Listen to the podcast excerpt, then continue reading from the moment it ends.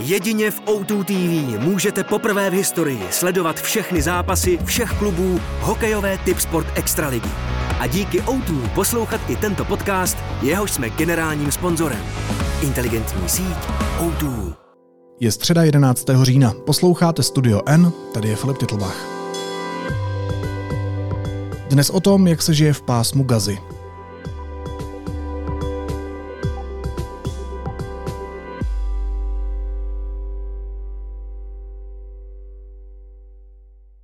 Pásmo Gazy opět sleduje celý svět. Právě odsud se teroristé z hnutí Hamas vydali vraždit civilisty v Izraeli a vypálili na něj tisíce raket. Teď se jedna z nejhustěji osídlených částí světa ocitla v totální izolaci a čelí odvetnému izraelskému bombardování.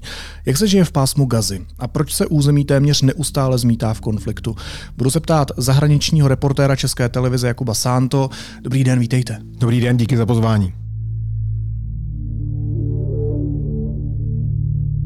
Vy jste několik let strávil na Blízkém východě. Měl jste možnost vidět, jak se žije v Gaze? Já jsem v Gaze byl, nespočítám kolikrát, poprvé jsem tam byl za druhé intifády, takže uh, myslím si, že mám poměrně velmi dobrý, uh, dobrou představu o tom, jak se žije v Gaze, jak teda bohužel teďko taky, taky, hmm. taky běžně. Mám tam, řekněme, nebo říkal, že tam mám desítky kamarádů, ale mám tam několik, několik přátel, se kterými jsem teďko v kontaktu, takže ano, myslím si, že mám celkem plastickou představu. A co vám říkají, jak popisují tu současnou situaci? No tak v tuto chvíli vlastně se všichni připravují na nejhorší horší, protože um, teď vlastně nebude fungovat nic a, hmm. a velkou část elektřiny dodává do Gazy paradoxně Izrael.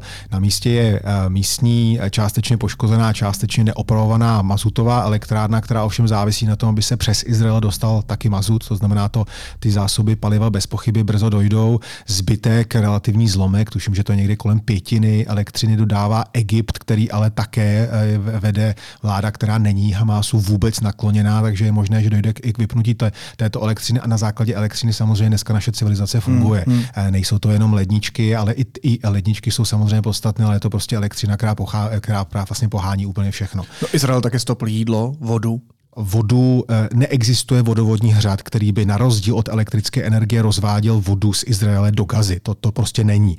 A, a Gaza má svoji vlastní, má, má svoje vlastní studny, bohužel vzhledem k, k nadužívání místní vody a hlavně k, vlastně k minimální péči, k mnoha eh, desítkám tisíc studen, které jsou tam na černo, tak ten vodní rezervoár, který je eh, ze dvou třetin pod Gazu a z, jedno, z jedné třetiny pod, pod Izraelem, je dneska si říká z 95% kontaminovaný slanou vodou, takže, hmm. takže je velmi těžko k užití použití, takže ta voda se tam dováží částečně z Egypta, částečně z Izraele, eh, takže stopování vody není, že někdo vypnul kohoutek, zkrátka ta voda tam nějakým způsobem bude, eh, bude k dispozici, ale nebude jí úplně tolik a s jídlem je to stejné. Gaza je, eh, není úplně závislá, nicméně tam nějaké zemědělství je.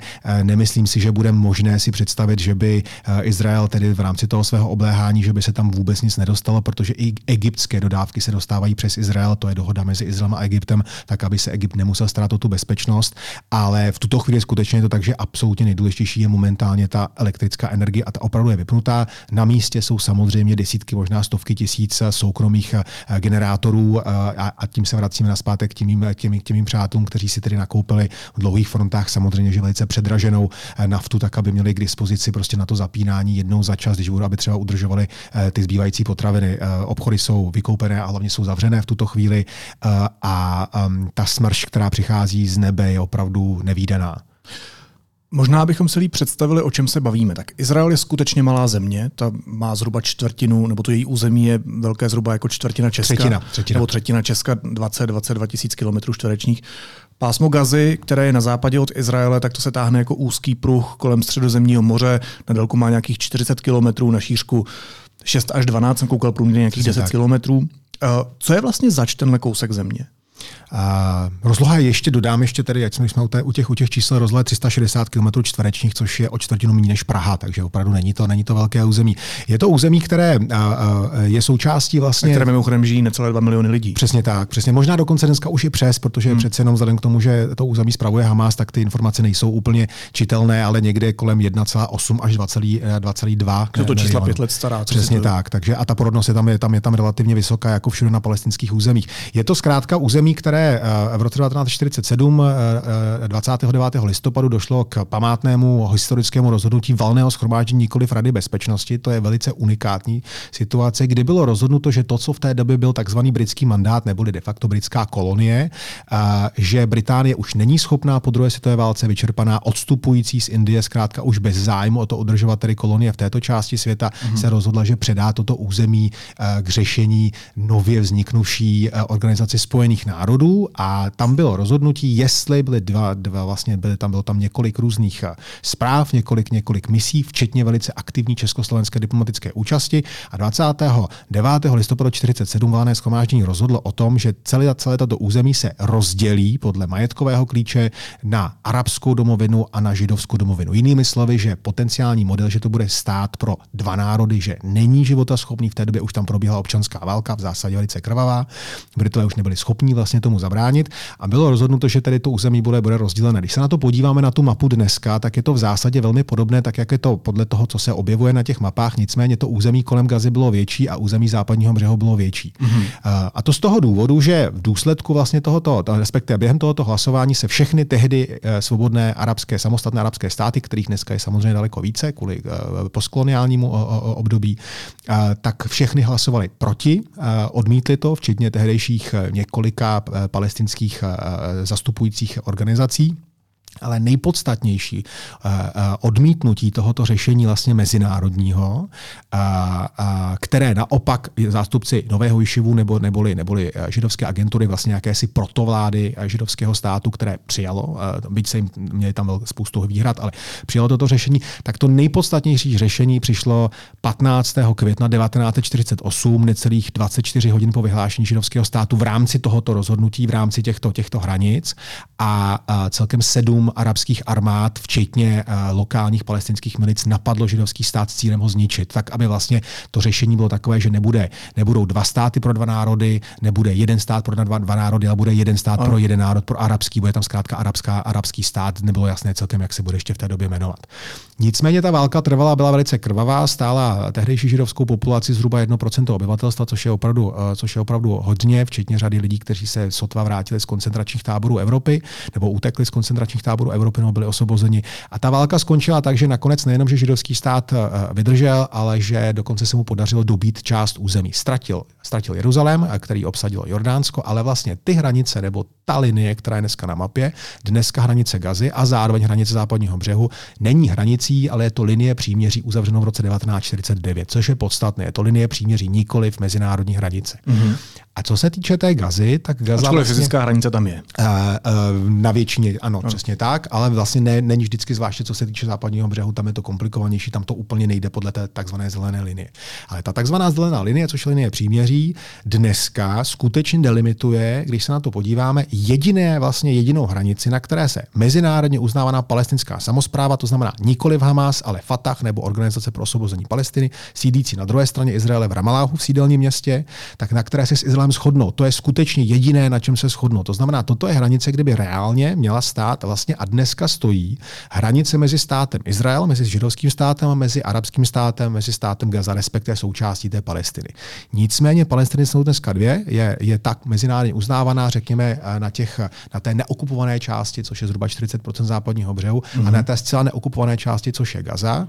A bohužel od roku 2007 toto území ovládá islamistický Hamas, který během poměrně krvavého převratu eh, v létě 2007 o tamtu ten konkurenční Fatah a tu vlastně mezinárodní uznávanou vládu vyhnal, tak ho dneska, eh, tak ho dneska uznává a v zásadě vzhledem k tomu, že to je Hamas je teroristickou organizací ze seznamu například Evropské unie, tudíž i České republiky, tak dneska vlastně celá, celé území Gazy je protostát, který ovšem ovládá teroristická ano, organizace. Ano. Zase, ať se v tom vyznáme, tak vy mluvíte o dvou územích eh, té palestinské autonomie. Na jedné straně právě na západě od Izraele máme Gazu, na východě od Izraele máme eh, to území západního břehu Jordánu. Mezi těma oběma teritorii leží právě Izrael. Je západní břeh Jordánu jiný příběh než pásmo Gazy? Žije se tam jinak než na té druhé straně? Dneska už ano, to roku 2007 opravdu došlo k tomu. Um, řada lidí to nerada slyší, ale já si myslím, že bohužel de facto je to tak, že musíme mluvit o dvou Palestinách. Uh, uh, je to zcela odlišné. Uh, za prvé, uh, charakter, řekněme, toho, toho osídlení, uh, uh, jakým způsobem to vypadá. Gaza je přímořská enkláva podél mm-hmm. vlastně pláže. Zcela překvapivě řečeno, vzhledem k tomu, v jakých kontextech většinou o Gaze mluvíme, je to krásná pláž, která je velice vhodná pro surfaře, kteří tam jsou, navzdory tomu, navzdory velmi silné a často velmi násilné nevůli eh, islamistických vůdců. My jsme natáčeli s místním klubem surfařů, je velice zajímavý příběh, jeden z mála, řekněme, pozitivních. A na straně druhé je, je relativně hornatý, kopcovitý a částečně, řekněme, částečně pouštní charakter vnitrozemského osídlení západního břehu. A jedno ovládají islamisté, kteří jsou opravdu velmi přímými konkurenty a v zásadě v některých situacích pro ně ten konkurenční Fatah byl v zásadě srovnatelný nepřítel jako, jako Izrael. Fakt? Ano. A na straně druhé je to, je to obráceně. To znamená, v Ramallahu je stárnoucí palestinská vrchuška, které, které předsedá Mahmud Abbas, nebo jak si říká Abu Mázen podle, podle takového toho tradičního způsobu, si dávají takzvané kunia nebo bojové jméno. To je tedy ten sice už s dávno propadnuvším mandátem, ale zkrátka kdysi dávno zvolený palestinský prezident, který stále je uznávanou součástí, řekněme, mezinárodní politiky a který pravděpodobně a, a od roku 2007 sní o tom, že by jednou se mohla zase jeho, jeho moc nebo řekněme jeho kontrola rozšířit na území Gazy, ale není schopen to žádným způsobem udělat. Mimo jiné kvůli tomu, že, že to kontroluje Hamas. Je tam, je tam Hamas, ale zároveň jakým způsobem by eh, vznikla nějaká armáda pod izraelskou okupací, jakým způsobem ano, by se dostala ano, ano. přes Izrael. Jo, to je zkrátka nemyslitelné. No a na straně druhé je Hamas, který na rozdíl od, uh, od Fatahu nemá žádnou mírovou dohodu, žádnou dohodu podepsanou s Izraelem, necítí se být vázaný mezinárodními dohodami mezi palestinskou samozprávou, palestinskou vládou a mezi Izraelem a v zásadě v jeho chartě je řečeno, že jeho cílem ultimativním je osvobodit Al-Quds neboli Jeruzalém, aby nad ním zavlála vlajka islámu, která jen tak mimochodem tam sice nevlaje, ale ta svatá místa jsou pod zprávou eh, muslimské, nikoliv i židovské nadace. Jinými slovy zničit Izrael. Jinými slovy zničit Izrael, přesně tak.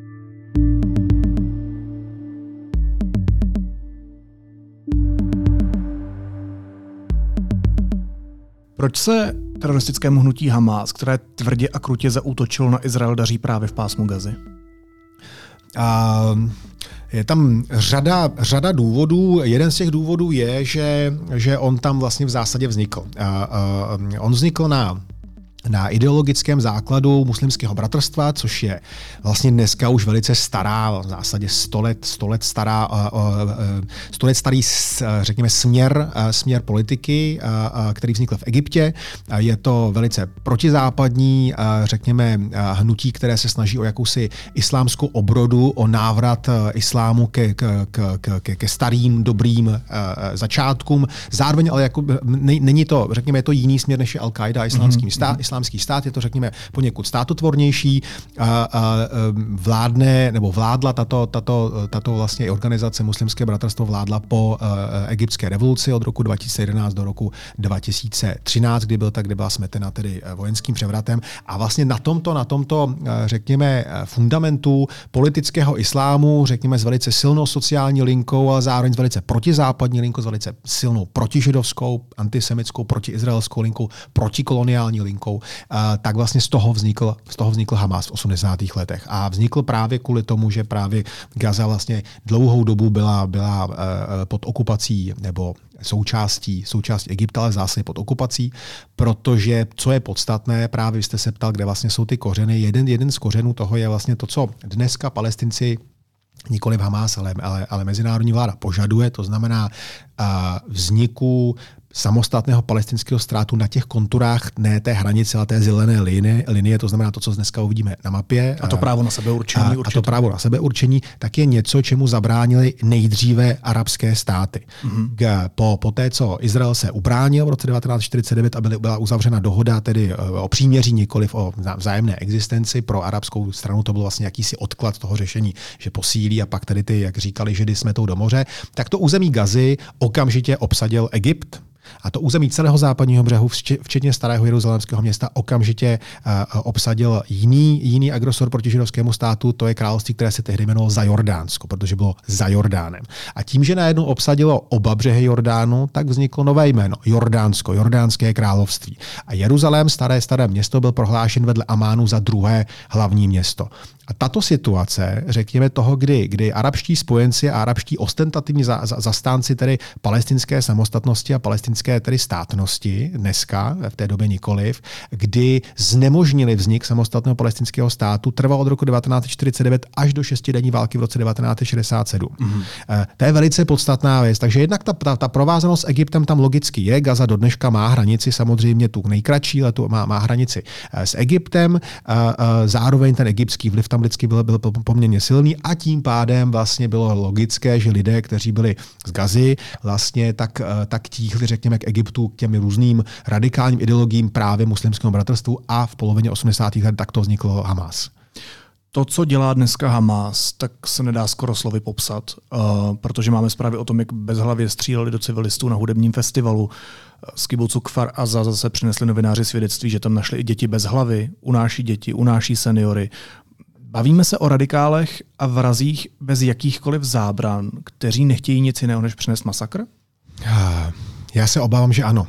A pro mě je to stejný šok jako pro kohokoliv jiného, jakkoliv jsem i s řadou vysoce postavených nebo nejvýše postavených lidí z, z Hamasu měl možnost v minulých dekádách natáčet rozhovory a myslím si, že jedním z těch důvodů, a předpokládám, že na to se taky budete chtít ptát, jak je možné, že se to stalo, i Izraeli se všemi, řekněme, jeho superlativy, hmm tak já si myslím, že to je zkrátka uh, konec jednoho paradigmatu. Uh, to paradigma bylo o tom, že uh, jsou to islamisté, jsou to antisemité, jsou to teroristé, ale jsou pragmatičtí, cynicky pragmatičtí. Jím jde o to, aby nějakým způsobem oslavili židovský stát, aby mohli spravovat samostatně zcela s rozvázanýma rukama to své současné území, možná potenciálně jednou ovládli i západní břeh a tak dále, ale že nebudou riskovat všechno, co mají, prostě jenom proto, aby mohli povradit nejvíce židů. Teď šli bez hlavy do masakru. Teď šli naprosto bez hlavy do masakru, který se dlouhodobě prostě připravoval. My zatím nevíme, oni stále mluví o tom, že to je teprve první fáze, takže nevíme, eh, jaké jsou potenciální další fáze. Víme, že stále na území Izraele buď to se stále skrývají, anebo tam ještě pořád nějakým způsobem pronikají jednotlivá malá komanda, která teď už tedy konečně se probudila izraelská armáda, jak se daří je likvidovat hmm. předtím, než hmm. někomu ublíží. E, nicméně, e, to, jakým způsobem ta, ta, ta bezmezná bestiální brutalita, vraždění dětí, vraždění starých lidí, vraždění mladých, eh, mladých žen, eh, ten neskutečný masakr na mezinárodním tanečním festivalu, kde prostě povraždili bezhlavě 260 lidí, eh, scény unesených 80-90 letých babiček, vyděšených žen s malými dětmi v náručí, případně scény žen, které zcela evidentně byly podrobeny znásilnění. To je něco, co tady nebylo a to je něco, čím se Hamas snížil na úroveň islámského státu. A existuje kniha, kterou eh, pod eh, pravděpodobně pseudonymem eh, publikoval člověk, který je asociovaný ještě s Al-Qaidou.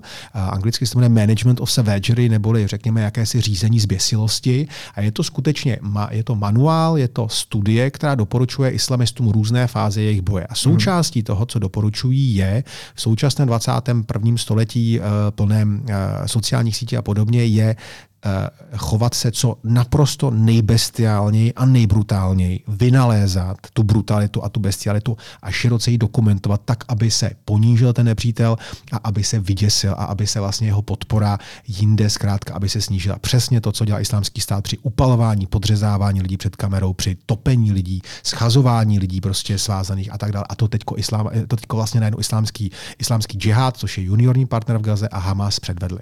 A stalo se to Izraeli? Je Izrael ponížený?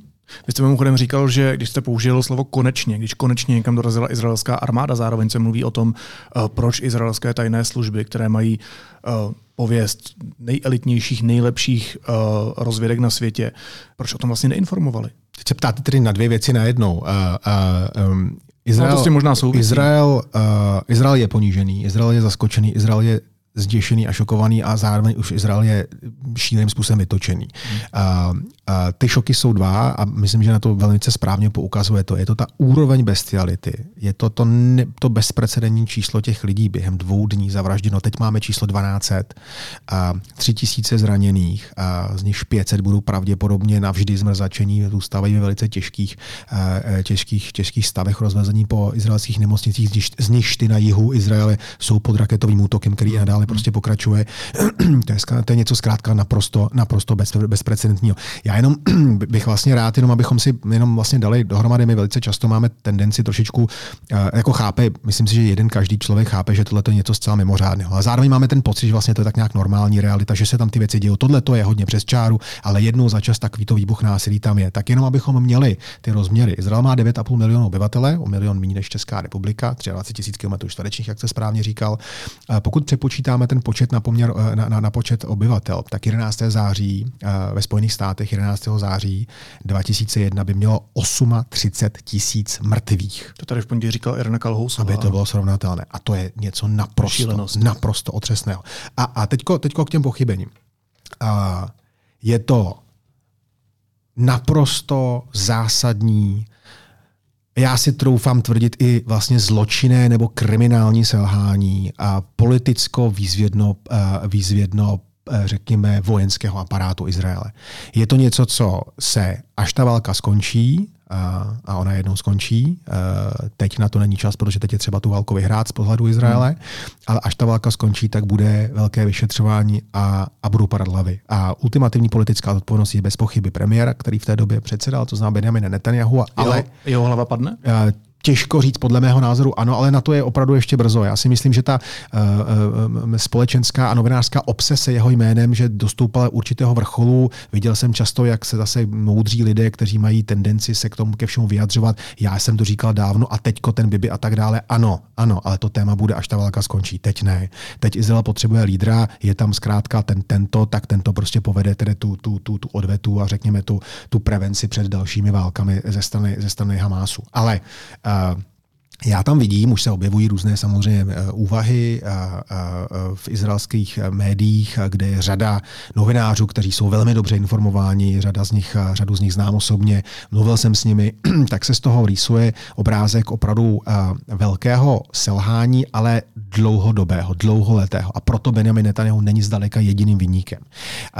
Velice zajímavý diskurs proběhl už ještě v 90. letech, kdy vlastně jsme byli v úplně jiné situaci, ještě před předtím, než eh, vlastně uprostřed první intifády, ještě předtím, než byla uzavřena mírová dohoda mezi palestinským Fatahem nebo OOP a mezi, mezi Izraelem, když se tehdy nakupovaly nebo začaly se používat různé nové obrané prostředky, především protiletecké, proti, proti letadlům těch okolních států, které stále ještě potenciálně hrozily, hrozily válkou, protože byly kromě Egypta s Izraelem ve válečném stavu, což například v případě Sýrie a Libanonu panuje doteďka, tak se kupovaly rakety proti letadlům a řada vojáků říkala, ale my se nemáme bránit, my máme útočit.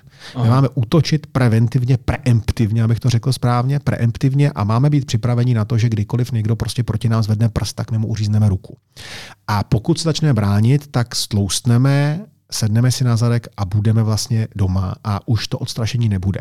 A Eh, hezky to pojmenoval teď jeden, jeden z novinářů uh, uh, izraelských, který řekl, že postavením té, uh, toho plotu podél Gazy a podél západního břehu v důsledku pronikání sebevražedných te, teroristů na území Izraele, kteří během druhé intifády způsobili opravdu stovky a stovky, jako připravili stovky a stovky nevinných lidí o život. Takže Nikoliv, že my jsme zavřeli uh, teroristy za zdí, ale my jsme se zavřeli za zdí. A my jsme už za ní nechodili a pouze v roce 2014, kdy tady byla pozemní invaze během, během jedné z válek. A to znamená, že jsme se nějakým způsobem vlastně smířili s tím, že my se už jenom prostě bráníme. A tím pádem najednou ta iniciativa, a to, v, to, to ve, ve, ve vojenském, no, v armádním slovníku je vždycky důležité, kdo má iniciativu, tak ta iniciativa přišla na stranu nepřítele. To znamená, že najednou intelektuálně došlo k tomu, že my se jenom bráníme a dáváme stále větší a větší peníze na to, abychom se bránili, jako je Iron Dome, což je samozřejmě geniální vynález, ale čistě ten ekonomický rozměr je takový, že eh, vystřelená raketa Kásam z, z Palestiny může stát v řádově několik málo vysokých jednotek sto, ve stovkách dolarů, možná několik málo tisíc dolarů, pokud je to lepší raketa, ale ten interceptor, z, který se střelí tu raketu z, hmm. z, z Iron Domu, tak jenom jeho cena je kolem 100 tisíc dolarů. Jo, a to je něco, co si zkrátka stále, stále říkal, my máme Máme tu ekonomickou moc, to jsme schopni dát dohromady, ale už se nepřemýšlelo o tom, co by ten Hamas mohl dělat, co by vlastně mohl. Tak to je vlastně jako intelektuální věc, která je, řekněme, vojensko-politická, řekněme za poslední dekádu. Je to zkrátka najednou, už nebudeme mi odstrašovat, už nebudeme, my se jenom budeme bránit, ale jsme schopni prostě postavit zeď až do nebe a tím pádem vlastně nám nebudou hrozit tyhle ty věci. Nebo jsme schopni postavit zeď hodně, hodně hluboko, abychom přerušili útočné tunely. A mezi tím přišel Hamas s tím, aha, Dobře, no tak nejde to pod, tak to dáme nad, no tak si koupíme, uh, koupíme si motorová rogala. Což stojí, se teď stalo. Což se teď stalo, což stojí, stojí pár tisíc dolarů, nějakým způsobem to tam pro, eh, propašovali. A, a infiltrovali se. A infiltrovali se.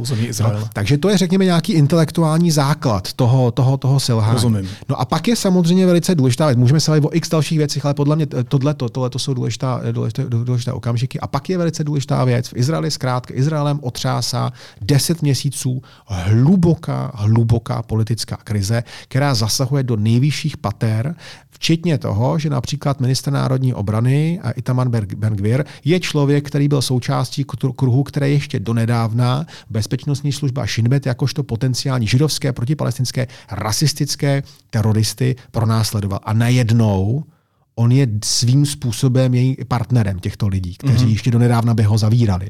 Takže Hamas využil situace. Takže Hamas je, který samozřejmě velice, velice podrobným studentem toho, co se v Izraeli děje, tak si velice dobře všiml spolu, bez pochyby se zahraničními partnery, si velice dobře všiml toho, že se najednou objevují informace o tom, že rezervisté odmítají nastoupit službu na protest proti, proti justiční reformě, že, že, že, že piloti odmítají odsloužit rezervisté eh, svoji dobrovolnou službu, což je klíčová komponenta izraelské bezpečnosti a tak tak dále a tak dále. A tím pádem je pravděpodobné, že docházelo někde k nějakým zprávám od Shinbetu, od Amanu, což je vojenská rozvědka největší ze všech, uh, Mossadu, který opět nemá na starosti ani západní břeh, ani gazu, ale má na starosti například Irán nebo Libanon, mm. že nějaké zprávy přicházely podobně jako před 50 lety před Jom Kipurskou válkou a politické vedení se zkrátka soustředilo na své vlastní politické přežití.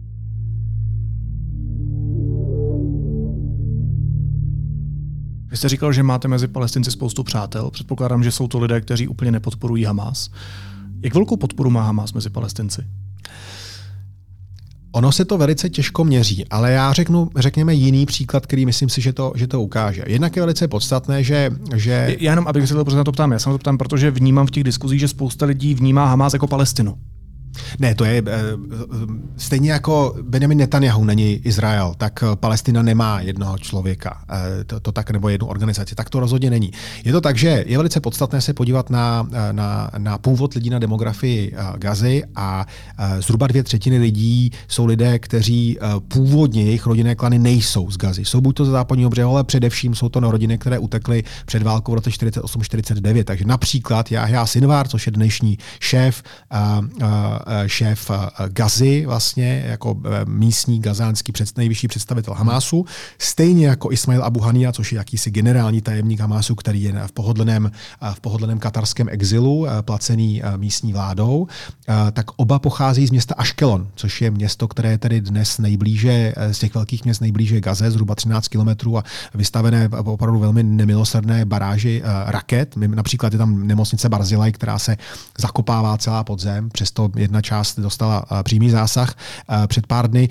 Eh, to jsou lidé zkrátka, kteří nepocházejí z Gazy. Takže ten vlastně vztah jejich k Izraeli je velice nepřátelský, je to nepřátelská, řekněme, koloniální nebo různá, různými způsoby nazývaná nepřátelská hmm. mocnost, která hmm. je vyhnala od někud a oni se s tím nesmířili. To je podstatná věc pro podporu, pro podporu Hamásu. A druhá věc je ten příklad. Eh, představte si situaci, že se v noci probudíte eh, s tím, že je nějaký uprostřed této vyhrocené situace, uprostřed války a vidíte, eh, podíváte se z okna, slyšíte nějaké štrachání na dvoře a tam najednou vidíte komando, raketové komando Hamásu, které tam ustavuje trojnožku, na kterou dává raketu Kása, mají masky, odpálí tu raketu. Vy víte, co se stane. Vy víte naprosto, co se stane. Vy dobře víte, že ta raketa, jakmile se odpálí, tak na to místo, odkud byla odpálena, během chvilky, během několika málo minut přivítne izraelská raketa, protože prostě ten mm. odpal bude zaměřen a oni zmizí, sednou na jeep, odjedou strojnožku a jdou odpálit někomu jinému z dvora. Ta raketa přiletí, vy to stihnete, vezmete si zlato, co zbývá ještě, to jste ještě nerozprodal v minulých, v minulých obdobích toho opravdu velice, velice tuhého sociálního režimu. Vezmete děti, vezmete fotografie, protože fotogra- fotografie, jak schoří, tak už nikdy nedostanete. Tohle to bohužel lidé znají v Gaze a utečete. A druhý den se ráno vrátíte a skutečně váš dům bude v troskách. Koho budete nenávidět, koho budete vinit? Nebude to to komando Hamásu. Uh, bude to Izrael. Uh, takhle zhruba, takhle zhruba vzniká eh, nebo se rozšiřuje ta podpora Hamásu napříč. No a druhá věc je, Hamás samozřejmě vládne uvnitř eh, Gazy železnou rukou, a vládne, jak už jsem říkal, od roku 2007, to je v zásadě dneska takřka už jedna generace hmm. a e, jiná možnost není a něco, co bychom mohli nazývat jakýmsi masovým uh, stokholmským syndromem, tam platí taky. Zkrátka je to jediná autorita, která tam je, tak co vám zbývá, tak s nějakým způsobem zlížíte k ní. Což neznamená, že všichni uh, v Gaze teď tleskají a jsou nadšení. Ne všichni oslavovali, byť tam byly obrovské davy, ne všichni oslavovali uh, podřezaná uh, uh, židovská uh, mimina uh, a, a oslavovali uh, promenování buď to mrtvých těl eh, nebo, nebo, nebo žen unesených z Izraele se skrvaveným rozkrokem eh, na, na, na typlákách, co jsme prostě viděli. Ne celá Gaza tohle to dělá. Ale jak velká část těch lidí, kteří jsou proti nebo kteří eh, to, že, to, že někdo není úplně, jako není úplně milovník Hamásu, zdaleka neznamená, že je milovníkem Izraele. To takhle ta mm, dichotomie mm, nefunguje mm. samozřejmě. No a taky tam, že je spousta dětí. Když jsem se koukal na demografii pásma Gazy, tak eh, když budu používat ta data pět let stará, tak eh, tam žije nějakých teda milion 800 tisíc, vy už jste říkal víc, a nějakých 45% z toho, to znamená 800 tisíc, jsou děti do 14 let. To asi taky nebudou hamásníci. Uh, doufejme. No, doufejme. Ne, to přeháním samozřejmě, že ne, no, jistě, že ne. No a to, co se děje teď, to znamená uh, ten brutální útok uh, Hamasu na Izrael a to odvetné bombardování Gazy ze strany Izraele, to postihne jak obyvatele Gazy?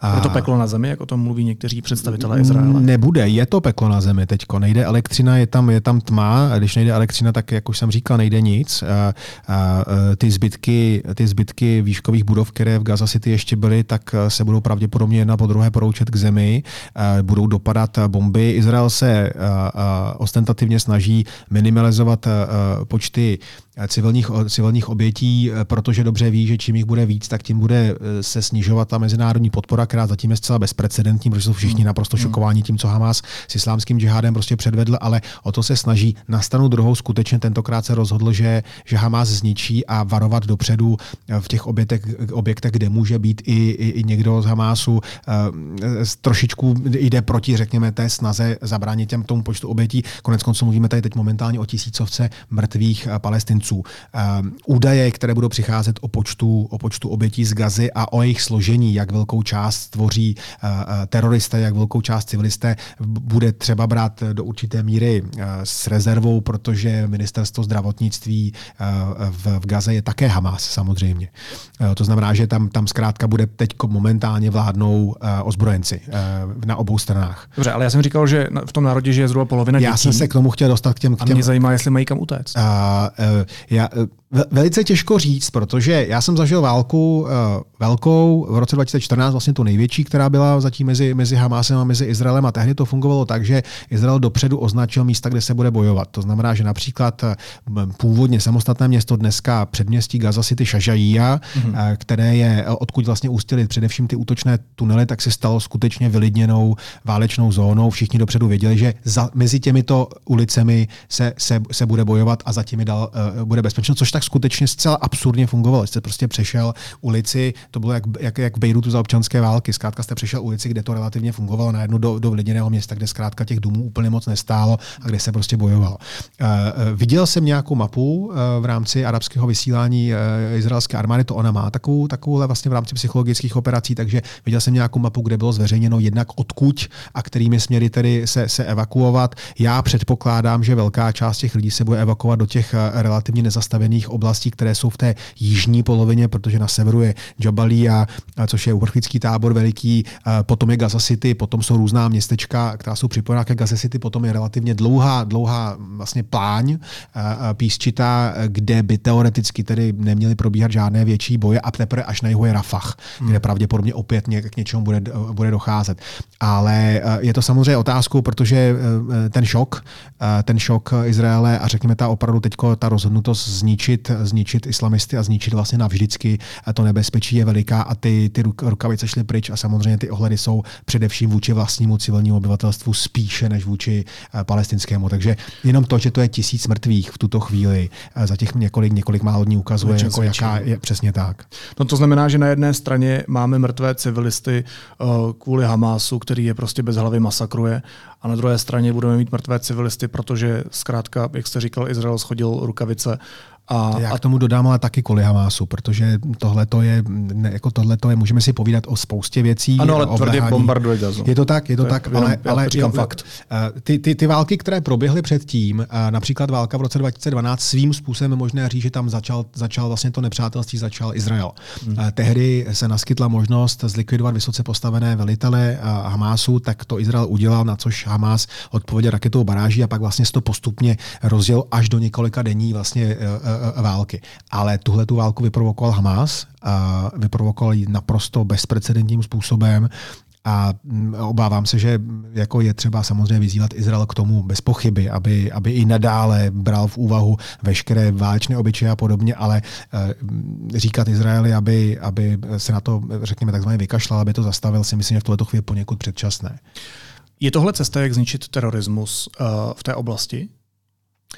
To znamená úplně fyzicky vyhladit. Tyhle ty debaty, musí Izrael dělat ještě něco Tyhle ty debaty se vedou od 60. 70. let a není na to odpověď. V 60. 70. letech eh, se velmi často povídalo o tom, jak jsou tam řekněme různé, různé socioekonomické eh, eh, řekněme, začátky vlastně, tady bez pochyby taky, pokračující okupace, okupace části západního břehu, obléhání. chcete vyjednávat s teroristy, diktátory a tak dále, s Putinem Přes, tak nedá Přesně vyjednávat. tak, obléhání, obléhání Gazy a podobně. Jenomže to obléhání Gazy a ten plot vznikl kolem, kolem, kolem Gazy kvůli terorismu. Uh, obléhání Gazy uh, uh, vzniklo v roce 2007 a posléze v roce 2013 se k němu přidal i Egypt kvůli terorismu. Ploty, ploty a 8-metrová betonová zeď kolem části západního břehu a napříč dneska západním břehem vznikly kvůli terorismu. To je reakce... A zároveň se říkal, proč vznikl terorismus. No, to vám řeknu já si myslím, že pro radikální nebo extremistické islamisty, jako je islámský džihad, jako je Hamas, jako je Lidová fronta osvobození Palestiny nebo jako je libanonský Hezbalách, jediné, kdy uh, ten důvod, kterým oni zdůvodňují vlastně svoji existenci, svůj raison d'être, uh, přestane existovat pro jejich boj, až přestane existovat židovský stát. A myslím si, že k tomu vlastně není třeba úplně nic, jako nic, nic, nic dalšího dodávat. To znamená, není to možné, eh, není možné se smířit. Hamas přednedávnem, před pár lety, tuším, že to je 5-6 let, tak slavnostně eh, vyhlásil změnu charty svojí eh, zakladající, že je ochoten, ochoten se smířit s palestinským státem v rámci těch, jak oni říkají, hranic, já říkám znova tedy liní příměří roku 1949, hmm. to znamená celý západní břeh a celá, celá Gaza. Jenomže on tu Gazu má. A on říká, že kvůli pokračující okupaci na druhé straně, kterou, kterou neovládá, kterou ovládá někdo jiný, tak ve jménu těchto lidí on udělal to, teď, teď, to, co udělal tam ta racionalita je skutečně jasná. Prostě dokud bude izraelský stát, dokud bude židovský stát na Blízkém východě existovat, tak ani Hezbalah, ani islámský, ani islámský džihad, ani další organizace a Hamas především nepřestanou bojovat proti němu. To je úplně jasná prostě motivace terorismu. Na druhé straně se ptám, když hledáme příčiny toho, proč ten konflikt dospěl až do téhle fáze, tak musíme se zastavit i u nějakého jednání Izraelců, nebo ne? Ale bez pochyby, eh, bez pochyby. Ale říkám znova, eh, počínaje tím, že založili svůj stát, že, že obnovili svoji starověkou státnost na, řekněme, částečně na půdorysu toho, jak to prostě bylo, eh, že, že Vůbec nechci říkat, že Izrael neudělal nikdy nic špatného palestincům, chraň Bůh. E, jako jistě, že Izrael je jednou vlastně z hlavních, ne hlavní příčinou toho, proč neexistuje palestinský stát, ale také to, že on sám svoji vlastní existencí zamezil existenci uh, palestinského státu. že se jak jenom opravdu jako ne, ne, ne, ne, určitě. Fakta, ne, je to, víte co, je to, je to strašně vždycky důležité, jak hluboko v té debatě chcete jít. Velice hmm. rádo uh, v, u, u českých pivních debat, které opět posílily svoje jednoznačné závěry a černobílé, černobílé komentáře. A rozšířuje se do virtuálního světa. Přesně tak. Tam nikdy klid nebude. Venco, Franto, máš pravdu, oni si tam podřezávají krky tisíce let. No, to je nesmysl. Počátek židovsko-arabského konfliktu leží v roce 1882, nikoli dřív. Do té doby existovala tisíc let, často i, i starší přítomnost různých židovských eh, komunit na území, na území Osmanské říše a na území dalších, řekněme, budoucích eh, arabských států, kde ovšem byly eh, v podobném postavení někde, le, někde lepším, někde horším, jako byly za středověku v Evropě. To znamená, byli, byli takzvaní dhimí, což znamená, byly jakási chráněná minorita, jako jak se říká Ahl al-Kitab, neboli lidé knihy, to znamená křesťané a židé jsou považováni za lidi jakýsi, jaké jakési a, a, a, a, proto muslimy, řekněme, protože oni vlastně už získali díky svým prorokům část toho, co nakonec završil prorok Muhammad a přinesl skutečně to jediné pravé náboženství. Byť nicméně ta, ta, ta, ta, ten odraz té boží moudrosti je už, je už tedy brán jako i, v, i v Tóře a, a, a v křesťanské Bibli. Nicméně byli, byli, byli, byli zkrátka a, a, a, jakousi někdy chráněnou, ale v zásadě pouze trpěnou minoritou, byli eh, nuceni za tu ochranu platit eh, daň, které se říká jizya. Někde se jim dařilo lépe, někde, někde hůře také záleželo, kdy, kdy, kdy kdo vládl a tak dále. A najednou v roce 1882 na území obrovské osmanské říše, multinárodní, multikonfesní, ale muslimy řízené říše, najednou se začaly objevovat si lidé, kteří začali nakupovat nějaké, nějaké majetky, nějakou půdu a začali si budovat něco, čemu říkali židovská domovina obnování starověké tradice. Tehdy postupně začíná vznikat ten konflikt. Takže pokud chceme jít někam do, do, do, do hloubky, pojďme nechodit tisíce let na zpátek, ale do roku 1882. Potřebuji se ještě vyznat v jedné věci. Slovo, které se často objevuje v souvislosti s Izraelem, je uh, slovo apartheid. Amnesty International obvinila Izrael, že vůči palestincům uplatňuje režim apartheidu. Eh, zároveň třeba Irna Kalhusová, která tady byla hostkou v pondělí, tak říkala, že tohle není termín, který by vystihoval situaci v Izraeli. Tak jak to je? Uh, apartheid, bohužel i holokaust nebo fašismus jsou dneska tak nadužívané termíny, eh, že vlastně lidé trošku pozapomínají na to, co původně znamenají. Apartheid je naprosto přesně právně a historicky definovaný termín. Není to něco, co řeknete, protože se vám někdo nelíbí, nebo prostě když někomu řeknete, že je fašista. Ne, to, že fašismus něco znamená, má nějaké své definice, stejně jako apartheid. A stejně jako holokaust. Holokaust prostě je jedna unikátní eh, dějiná eh, tragédie a není možné říkat, že jsou nějaké další holokausty a podobně. Můžeme to přirovnávat, ale zkrátka je to genocida nikoliv. Takže apartheid je, je, je systém, který poměrně snadno řečeno prostě na základě uh, rasových predispozic rozděluje lidi do různých skupin a snaží se je od sebe oddělit a zároveň jednu z těchto, z těchto skupin definuje jako, jako nadřazenou. Zůstaneme-li v Izraeli. Izraeli, Izraeli nikoliv nikoli v okupovaném západním břehu, nikoli v obléhané Gaze, tak tam mají lidé bez rozdílu náboženství, bez rozdílu pohlaví a bez rozdílu svého etnického původu mají všichni stejná práva. Je pravda, že existuje několik zákonů, které jsou z dob ještě původního Izraele, které jsou technické, technického rázu, které rozhodovaly o tom, co udělat například z pozemky, které, které byly uvolněny eh, prchajícím palestinským obyvatelstvem v roce 48-49, že byly zestátněny a tak dále. Ano, takovéto věci jsou a jsou definovány nikoliv na etnickém základě, ale vychází to jako v zásadě. Ale uh, Izraelský nejvyšší soud má, uh, má arabského soudce. Uh, izraelská generalita má několik uh, arabských, druských nebo beduínských generálů. Izraelská policie má velkou část arabských a arabsky hovořících důstojníků. Izraelská armáda má speciální jednotky, které se nedávno, nedávno se, se reorganizovaly, například výzkumné speciální jednotky, které jsou, které jsou arabské. Arabští obyvatelé na rozdíl od židovských nemají povinnost sloužit v armádě, byť mm-hmm. někteří to dělají z těch, z těch, těch menšin, jako jsou beduíni, jako jsou a často arabsky hovořící čerkesové, jako jsou druzové, to jsou jiné skupiny arabsky hovořících. Podíl arabských studentů a studentek na izraelských, na izraelských univerzitách je vyšší, je dneska 1, 1 nebo 22% zatímco oni tvoří 20% obyvatelstva. A volí. V Knesetu zasedají čtyři arabské strany.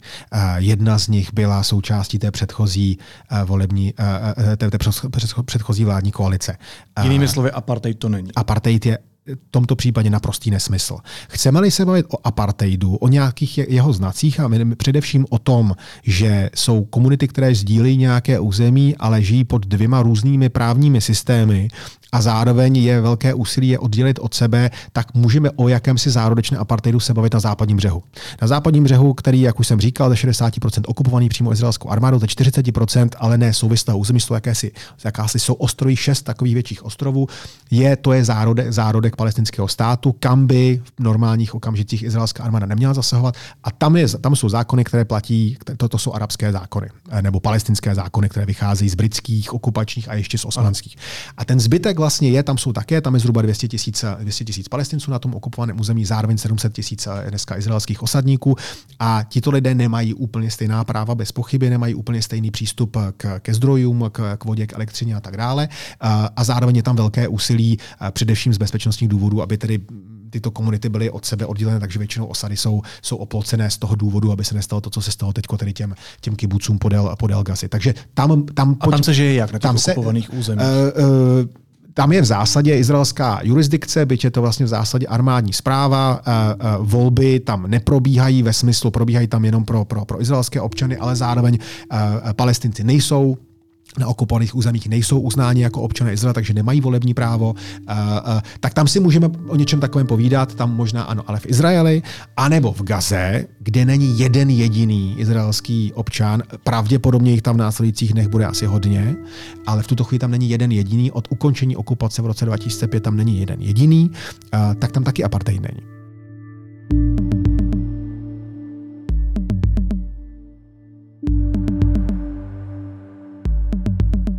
Když jsme se bavili o tom terorismu, tak uh, mě tady vytenul na mysl, tady mám napsaný jeden pověstný výrok bývalého izraelského premiéra uh, Yitzhaka Rabina 70. letech, budu citovat. Přál bych si jednoho dne se probudit a zjistit, že se Gaza oddělila od pevniny a odplula někam po středozemním moři. Uh, je tenhle názor v něčem symptomatický? No bez pochyby, tak Izrael vždycky vlastně hodně si říkal, že by bylo dobré aby si Gazu vzal Egypt na zpátek, tak jak ji měl od roku 49 do roku 67 a Egypt Gazu opravdu hodně moc nechce.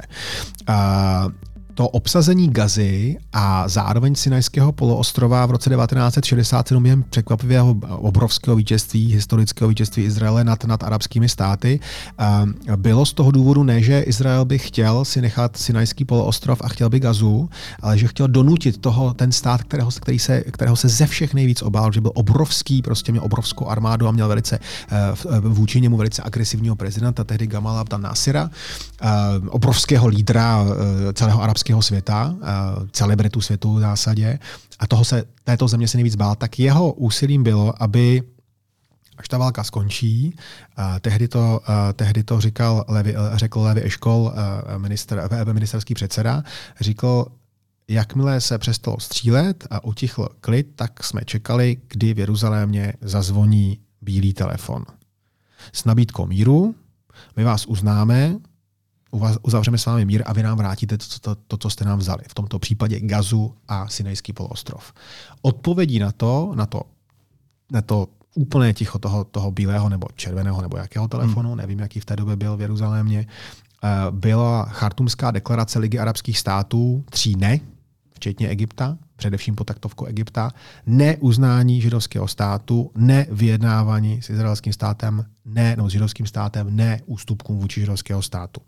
Trvalo to ještě další šest let, byla další válka Jomkypurská, kdy opět Egypt byl poražen a teprve v 80. letech za neuvěřitelného neuvěřitelného osobního nasazení a statečnosti a, a, a Anvara Asadata, tehdejšího prezidenta a bývalého generála, Egypta, který přišel, nebyl to izraelský nápad, byl to jeho nápad a zároveň proti němu vlastně prvního pravicového premiéra Menachame Begina eh, v Izraeli, že tito dva lidé podepsali mírovou dohodu, která Anvara Sadata stala život, poté ho eh, eh, extremisté místní teroristé ho zavraždili za tu obrovskou, obrovskou zradu, že vůbec jednal se židovským státem, ale mírová dohoda mezi Izraelem a mezi Egyptem je do dneška klíčovým pilířem bezpečnosti a uspořádání na Blízkém, na blízkém východě.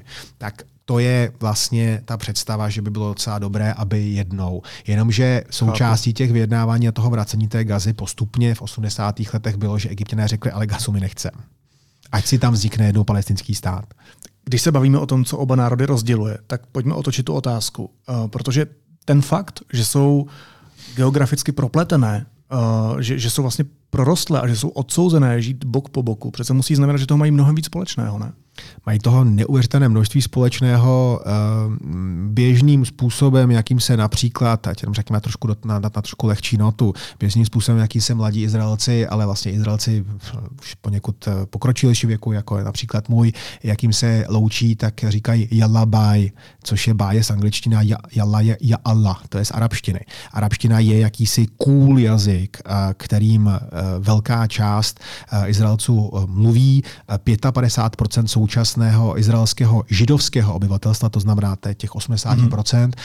jsou lidé, kteří jsou takzvaný mizrachim, to znamená lidé, kteří pocházejí z orientálních zemí, to znamená, že mají nějaký arabský kulturní prostě background, jsou tam třetí, čtvrtou, druhou, třetí generaci podle toho, kde přicházeli, takže arabsky rozumí, ty dva jazyky si nejsou úplně, nejsou úplně vzdálené, jsou to konec konců dva semické, dva semické jazyky, jak už jsem říkal, 20% obyvatelstva, které není někde izolované, v některých částech částech na severu, třeba v Galileji, žijí především v arabských, arabských eh, městech, ale, ale ve městech velkých, jako je Tel Aviv a Jeruzalém, tam zkrátka ty lidé se potkávají běžně eh, jakýsi mix. My, když jsme bydleli v Herzli, což je předměstí, předměstí Tel Avivu, tak, eh, tak jsme, jsme se chodili kopat pod obydleným, obydleným komplexem mešity, starověké mešity z dob ještě křížových výprav, kam prostě chodili lidé, chodili tam dámy v burkinách s malými dětmi, které, které, na se pokřikovali. Arabsky, vedle nich byli, byli, byli staří izraelští hypíci, mladí surfaři, to je, to je to je ten vlastně Izrael, jaký uh, si člověk radši představuje, než ten Izrael v tom stavu, v jakém mm. je teď. Jo. Um, no a co se týče, co se týče západního břehu a Gazy, ano, tam prostě se zkrátka každá z těch vlád musela smířit, že to prostě takhle nějakým způsobem bude. Uh, že ne všechny vlády byly nakloněné vzniku samostatného palestinského státu, je jednoznačné a, a, že to, co se momentálně děje vlastně jako vykradování jakéhosi samostatného experimentu v Gaze, že to velmi silně narušuje ochotu jakékoliv izraelské vlády k nějakým dalším kompromisům na západním břehu, je bohužel také jasné, protože zkrátka je vidět, že ta představa, a tím se vracíme znova k tomu selhání izraelské bezpečnosti, zavřít se za plotem, zavřít se za zdí, zkrátka nefunguje, protože to nejde. Když se ještě dostaneme k roli Západu, tak vy jste říkal, že Západ má jednoznačný postoj eh, směrem k Izraeli, který podporuje.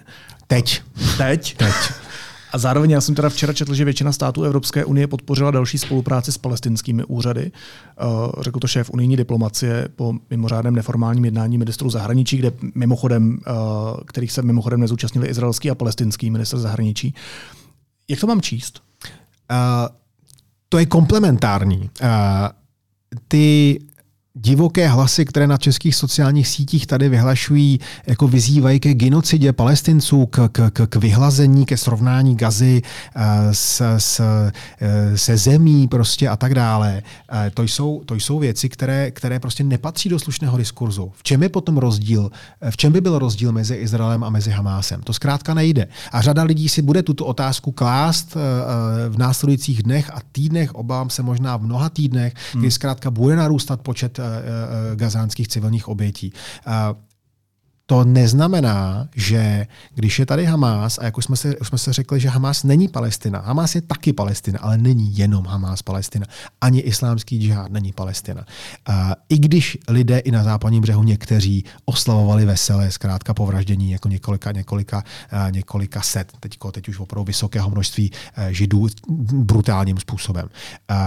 To znamená, jestli chceme zamezit těm socioekonomickým věcem, na které jste narážel, kde jsou ty kořeny terorismu, eh, tak přece není v zájmu ani Izraele, aby ty peníze, které mají jít na vzdělání, eh, na eh, pomáhání třeba platit eh, eh, eh, gáže zaměstnanců palestinské samozprávy, státních zaměstnanců, úředníků, pošťáků, pomáhat chudým lidem, školám, opravovat elektřinu a podobně. Přece není v zájmu, aby skutečně, aby podobný stav jako po několika válkách, které v zásadě vyvolal většinou Hamás a otřesné zprávy Gazy, aby vlastně, aby, aby vypadal západní břeh úplně stejně, protože pak skutečně vznikne něco něco podobného, jako vlastně má Izrael na té západní straně. Takže to, že se eh, to, že se státy Evropské unie rozhodly, že budou pokračovat, je podle mě naprosto správné a že se rozhodli, že se udělá inventura toho neskutečného chaosu, ale naprosto neskutečného chaosu. Já jsem o tom natáčel několik reportáží v posledních dvou dekádách a opravdu nikdo není schopný říct, kam ty peníze všude hmm. jdou. Takže není možné... To znamená zaručit, jestli nejdou někam. Nejdou. Já si nedokážu představit, že by peníze, které přicházejí do Ramaláhu, který, jak už jsem říkal, je velmi často pro Hamas stejným nepřítelem jako Jeruzalém, že by z Ramal, a platí to i obráceně, že by Ramách posílal peníze do Gazy. To opravdu ne. Peníze do Gazy přicházejí odinu, ne z Evropy. Ale co se stane, protože není zdaleka dostatečný dozor, protože skutečně e, e, řada palestinských úřadů si, si z humanitárních organizací, ale, ale také z těchto mezistátních financí e, ze západu si udělali dojnou krávu, jednoznačně tam hmm. velká, jako obrovská korupce, tak zároveň není, není možné, nebo respektive nezamezilo se tomu, že například za školní učebnice, které přímo v rámci jednoho konkrétního projektu platily evropské peníze, se vyučovalo o tom, že Izrael nikdy neexistoval, židovský stát neexistoval, Izraelci jsou pouze sionisti a jsou tam matematické příklady, jakým způsobem nebo jakým, pod jakým úhlem musí člen i palestinského odporu hodit kámen, aby zasáhl tank, v jakým úhlem a jakou silu a tak dále. Jo, to jsou věci, které, na kterých se nepřímo podílela Evropská unie, respektive jednotlivé státy Evropské unie také. Takže ta inventura bez pochyby na místě je. Sociální sítě jsou plné virtuálních bojů. Tu se lidé vymezují vůči Palestině, tu se lidé vymezují vůči Izraeli. A z toho, co probíráme, tak ten konflikt mi teda vůbec nepřijde černobílý. Už se tady o tom bavíme 55 minut a probrali jsme ždibek uh, těch důvodů. Má vůbec smysl si v tomhle konfliktu nějak vybírat v uvozovkách tu správnou stranu? Jako to děláme třeba u Ukrajiny a Ruska, kde je to vlastně v celku jednoznačné? Uh, pro, pro, pro pochopení toho vlastně celého, a je to velice složité, eh, mimo jiné kvůli tomu jsem napsal knížku, eh, abych nemusel pořád něco vysvětlovat, eh, kde jsem se snažil dát svůj pohled opřený o, o, o svoje zkušenosti, o svoje studia, o, o svědectví lidí, s kterými jsem mluvil. Mým cílem bylo říct, nevybírejte si stranu. Vy můžete úplně stejně fandit Izraeli, aby pokračoval eh, ve svých technologických eh, eh, pokrocích, které obohacují celý svět, aby, aby to byla krásná, bohatá multietnická země s velice výraznou a významnou 20% palestinsko, převážně muslimskou, muslimskou menšinou a aby měl svůj, svoji bezpečnost a zároveň můžete přát palestincům, kteří jsou neuvěřitelně odolný, houževnatý, flexibilní, vynalézavý národ, kulturní, je jeden ze dvou vedle Libanonců nejgramotnějších díky díky péči eh, agentur OSN a přát jim jejich budoucí mírový stát. Není třeba si vybírat, není třeba říkat, kdo tam byl dřív, kdo, kdo tam přišel později, kdo tam byl dřív se ví, eh, jak to bylo mezi tím se také ví, to, to nedává to smysl. Hmm. Eh, to, že, to, že obě strany opírají svůj nárok na to území o svaté knížky, je pravda, ale není to jediná věc, není to náboženský konflikt pouze, je to, řekněme, spíše podle mě spíše, spíše národnostní konflikt. A to, že například slovo Filastín eh, jako Palestina arabsky nebo Al-Quds, Jeruzalém arabsky, se v celém Koránu neobjevuje ani jednou. Ani jednou jedinkrát. Zatímco Jerušalém je, je v Tóře, tuším, 870krát. Mm-hmm. Neznamená, že palestinští arabové nemají nárok na to, aby, aby, aby žili a určovali si, nebo spolu určovali si prostě svoji budoucnost vedle, vedle mírového soužití s židovským státem na místě, kde žili jejich předci dlouhé a dlouhé generace. Jednoznačně. Takže netřeba třeba si vybírat. A ano, není to černobílé, tak jako je, tak jako je napadení Ukrajiny uh, Ruskem, ale a k tomu dodám, respektive a k tomu dodám, ten konflikt, který sledujeme teď, ten černobílý je, Hamas se snížil na úroveň islámského státu a do té uh, do té tragédie, do té, do té hluboké jámy, do kterého teď momentálně celý ten vlastně region, nebo tyto, tyto dva státy, protostát Gaza a, a Izrael se propadly a kam sebou strhli, kam sebou, kam sebou, kam, kam teď prostě padají palestinští a izraelští, eh, eh, ať už ozbrojenci nebo především civilisté, je něco, co rozpoutal Hamas. Hamas to tam vzal, takže v tuto chvíli to rozpoutání tohoto konfliktu bez jednoznačně legitimních stížností palestinských, eh, palestinců žijících v Gaze proti Izraeli, jednoznačně tak eh, nic neospravedlňuje takovouhle bestialitu, jako říkám znova, na úrovni islámského státu. Budou žít někdy Izraelci a Palestinci v míru? A, tak oni žili v zásadě v míru do hm, třeba 6. října třeba. Jo. Víte co? Dobře, ale byly tam dekády konfliktu. Když se mě někdo ptá na to, jaké řešení, jestli tam někde nějaké řešení bude, tak já myslím, že potřebujeme trošičku definovat, co to je řešení. Jo, je to taková, takový ten, ten, ten, ten rabínský způsob, který potom převzali psychologové, že na otázku odpovíte otázkou. Jo. Dobře, tak nezabíjení. A 6. října. Jo, já se bojím, že já vám nic lepšího neřeknu. Jo? Jako každý den, kdy se tam nic neděje, takových dní je většina. Jo? To je drtivá většina dní. Člověk nemá tendenci eh, ve zprávách, když se tam neobjeví. Já se vlastně ptám na to, jestli ty dva národy jsou tak nekompatibilní. Nejsou. Jsou, jsou, jsou, jsou, jsou, jsou zcela kompatibilní. Eh, jsou to, Izraelci jsou dneska vlastně sice rozkročení mezi Evropou a Západ a, a Blízký východ, ale když se třeba podíváme na výsledky těch posledních voleb, pro mě obrovské zklamání a v zásadě velice příšerná vláda, která tam vznikla oproti velice nadějné vládě, která tam byla předtím, ale bohužel se rozpadla, eh, tak ukázali, že ten Izrael čím dál tím víc blízkovýchodní, čím dál tím víc hmm. orientální zemí než západní. Ale zároveň je to demokracie eh, se všemi svými problémy a neschopnostmi a to, co se tam prostě dělo, nebyl boj o to, že tam bude buď to demokracie eh, těch posledních deset měsíců, anebo tam bude teokracie. To je nesmysl. Izraelci jsou, nebo vůbec židovská kultura je, a říkám to jako součást tohoto kmene, je, je, je řekněme, hodně vypjatá, je hodně v zásadě hysterická. To často z nadsázku říkám, že, že, že, že jsme civilizaci dali nejenom svatou knihu, na základě které se potom rozdělí další dva velmi důležité náboženské směry, ale taky jsme dali hysterii. Uh, uh, ta vypjatost. Historii i historii. Historii, historii.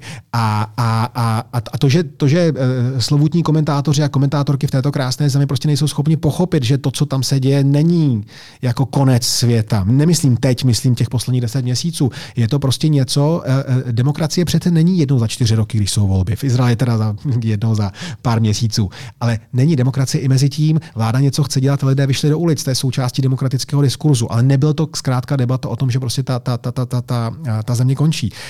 Tak uh, tohleto vlastně dohromady je země, která je neuvěřitelně barvitá a jejíž naprosto nedílnou součástí je ten 20% arabský elektorát, který má mnoho důvodů ke stížnostem, že je část jeho eh, ve městech na severu Izraela, která řekněme nejsou úplně prioritou vlády, protože ty jednotlivé vlády říkají, no tak oni nás stejně nevolí, volí svoje strany, které nejsou někdy, někdy ve vládě, teď teda jednou byla konečně, historicky bylo prolomeno vlastně jakési tabu, ale součástí prostě Izraele je uh, veliká menšina dvou milionů eh, izraelských Arabů nebo palestinců s izraelským občanstvím, nebo jak tomu budete chtít říkat, každý říká něco jiného. Vlastně ta identita je velice složitá, stejně pro židovské Izraelce, ale je to součástí. A vlastně tím je Izrael zakotvený do toho Blízkého východu, mm-hmm. tohletou minoritou a zároveň samozřejmě ukotvený ještě těma dvěma poněkud eh, nepříjemnějšími, ostřejšími kotvami, což je ta Gaza, která tam zkrátka bude, a což je ten západní břeh, který tam zkrátka bude říká zahraniční reporter České televize Jakub Sánto. Jakube, moc děkuji za váš čas. Díky za pozvání. Mějte se hezky, nashledanou. Vy taky, naschle.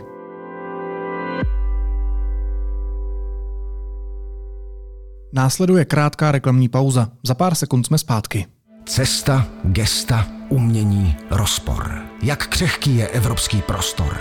Palm of Fest 2023. Mezinárodní setkání divadel nejenom střední Evropy 13. až 20. října v divadle pod Palmovkou. Divadlo, diskuze, výstava, kontroverze. www.palmoffest.cz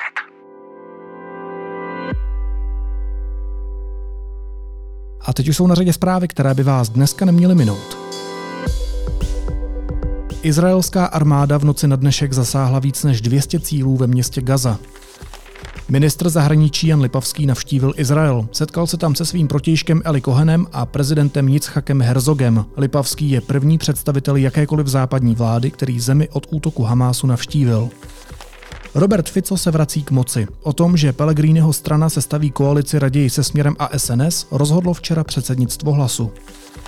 Ukrajinský prezident Volodymyr Zelenský je na neočekávané návštěvě Bruselu, kde se koná jednání Rady NATO-Ukrajina. Zelenský se zapojí do jednání ministrů obrany Severoatlantické aliance. A vládní výjimku umožňující vstup fotbalistů z Ruska a Běloruska do Česka v srpnu podle zjištění deníku N prosadila organizace UEFA. Start všech ruských a běloruských sportovců v té době zakazovalo nařízení vlády. UEFA ale kabinetu pohrozila sportovními sankcemi.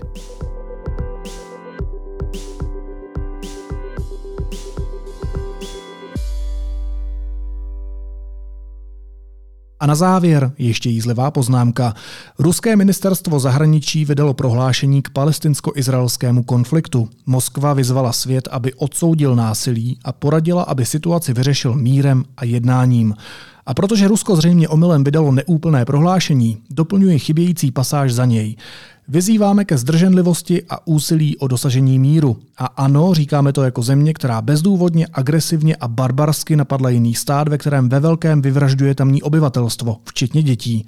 Pro další rady pište na mluvčí na maria.vladimirovna.zacharovová zavináč idinachuj.ru Naslyšenou zítra.